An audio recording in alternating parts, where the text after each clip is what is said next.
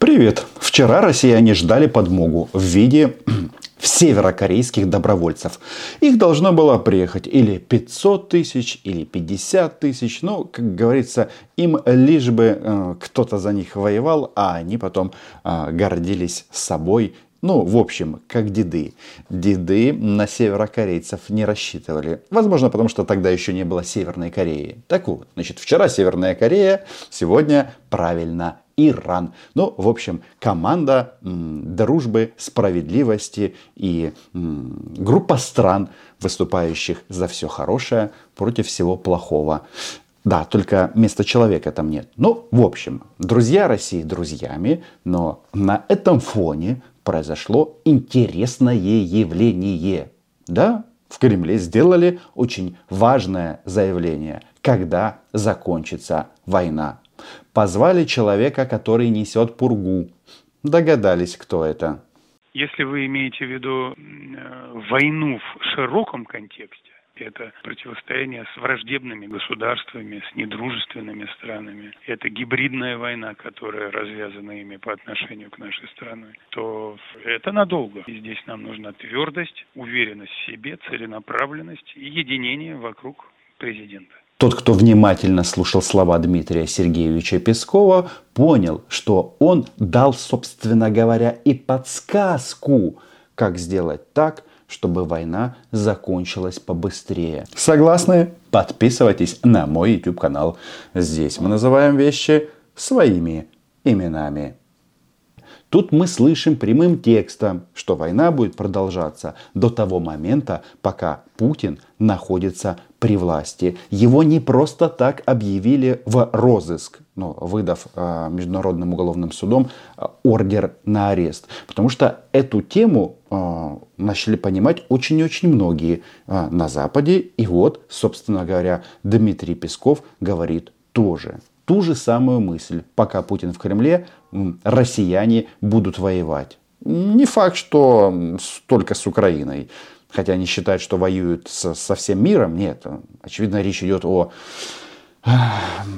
НАТО. Но далее они начнут воевать с друг с другом. И это интересное открытие, потому что вот война будет долго. Это его спрашивают по поводу статьи в одном из э, западных изданий, где он, ну, в смысле Песков был на дне рождения, и там сказал, что э, уважаемым богатым российским гражданам, которые его пригласили с плебеями, он э, едва ли общается, тем более не ходит к ним на день рождения. А Песков э, сразу сказал, что хороших новостей у него для россиян богатых нет. Но если нет хороших э, новостей для богатых россиян, то бедным совсем а, будет тяжко. А, готовьтесь стать добровольцами, добровольцами в Украине. Специальная военная операция продолжается. А цели ее, ну в смысле спецоперации, будут обязательно достигнуты, говорит Дмитрий Песков, но почему-то забывает произнести эти цели. Напомним, что Путин начал полномасштабное вторжение под брендом денацификация и демилитаризация.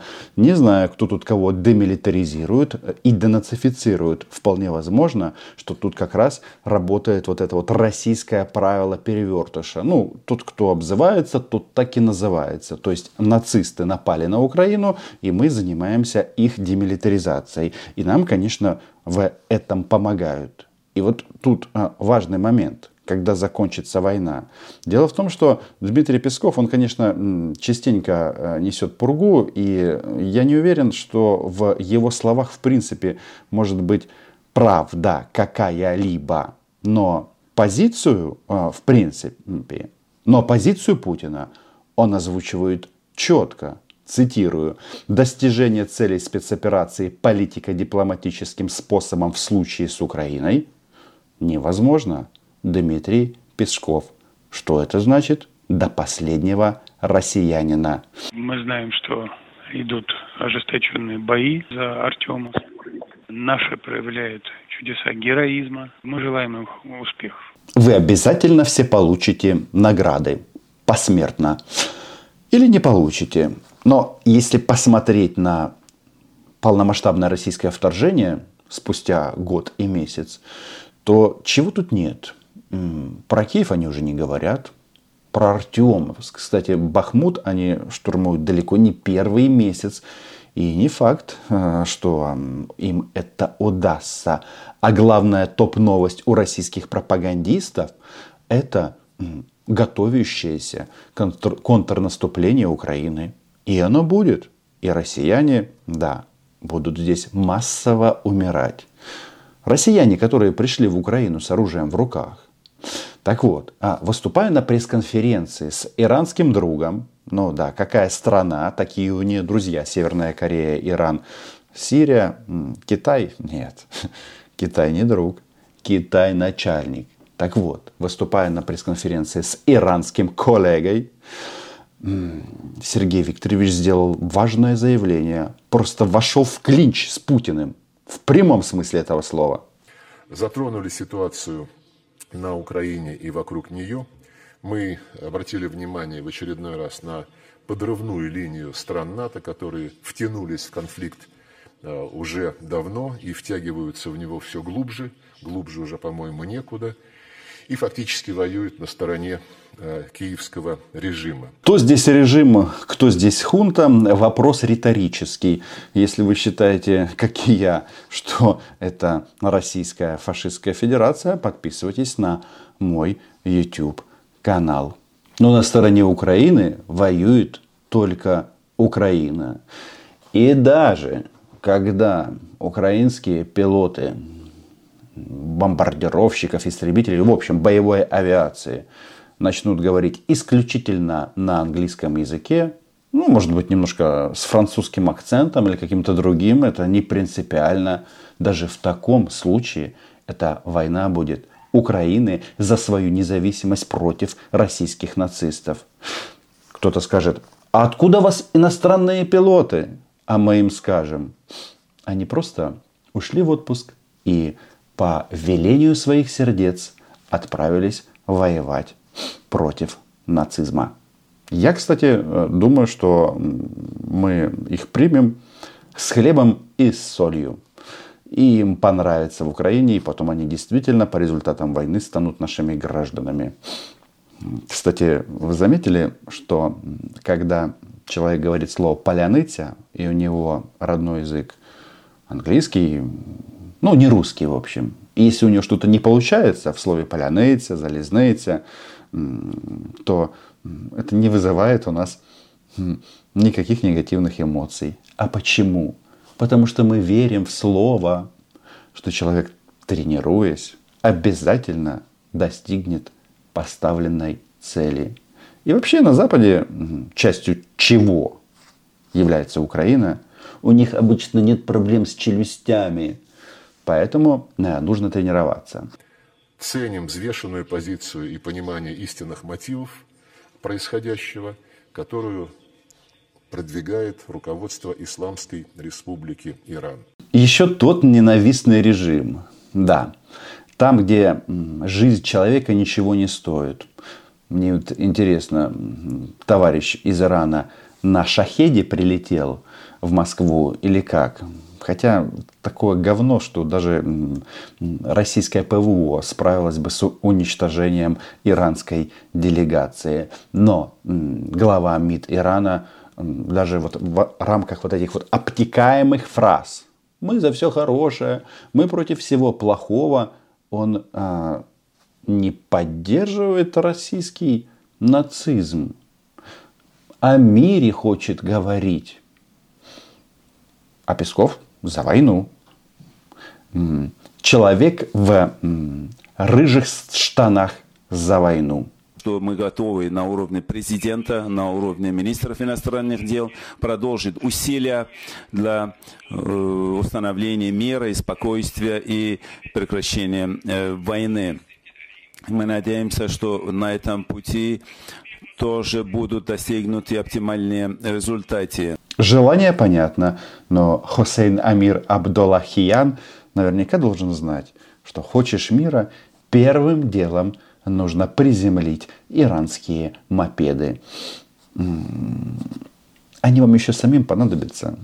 Не спешите, поддерживать кремлевскую хунту. И то, что вооружают Украину различными вооружениями и развитыми вооружениями Западом, мы считаем, что это усложняет ситуацию. И не всегда считали, считаем, что, конечно же, надо э, опираться на политическое урегулирование данного вопроса. И приветствуем любую инициативу, любое предложение, которое поможет э, снятию гуманитарной блокады в Йемене. С Йеменом, я думаю, разберутся без нас, но вот здесь есть маленькая подсказка, каким образом Украина получает иранские боеприпасы. Вроде бы они играют в российской команде, ну или на одной стороне зла. А боеприпасы частенько попадают у нас made in Иран. Видите, иранцы за мир. И в целом вопросы о том, как же этот конфликт остановить, нужно адресовать не Ирану, не России, не Китаю, а тем западным деятелям, ну и, конечно, киевскому режиму, которые ежедневно в разных форматах заявляют о том, что сейчас нельзя прекращать войну, надо продолжать накачивать Украину вооружениями. Для демилитаризации России почему нельзя прекращать войну? А все банально и просто. Во-первых, они хотят хапнуть э, и зафиксировать за собой ту территорию, на которой они сейчас находятся. Вот эта вот фраза «нам нужно поговорить, давайте прекратим боевые действия и сядем за стол переговоров», она звучала еще тогда, когда Харьковская область была оккупирована российскими оккупантами. Когда в Херсоне находились а, розовощекие российские мальчики до того момента, пока их глаза окончательно не застекленели. Теперь они говорят то же самое в преддверии украинского контрнаступления, потому что прекрасно понимают, что их оттуда выбьют. И а, Россия, как это, Россия нравится, не нравится, Россия а, уменьшается до своих международно признанных границ. Там, кстати, с Курилами есть нюансы.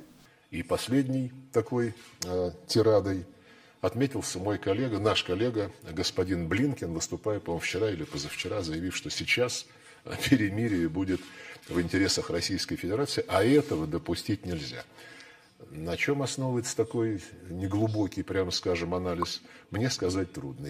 Трудно, и поэтому Сергей Викторович включает Машу, а, свою подчиненную, Машу без головы. То есть дуру начинает валять публично, мол, не понимает, того, что Украина а, намерена силой выбить российских оккупантов.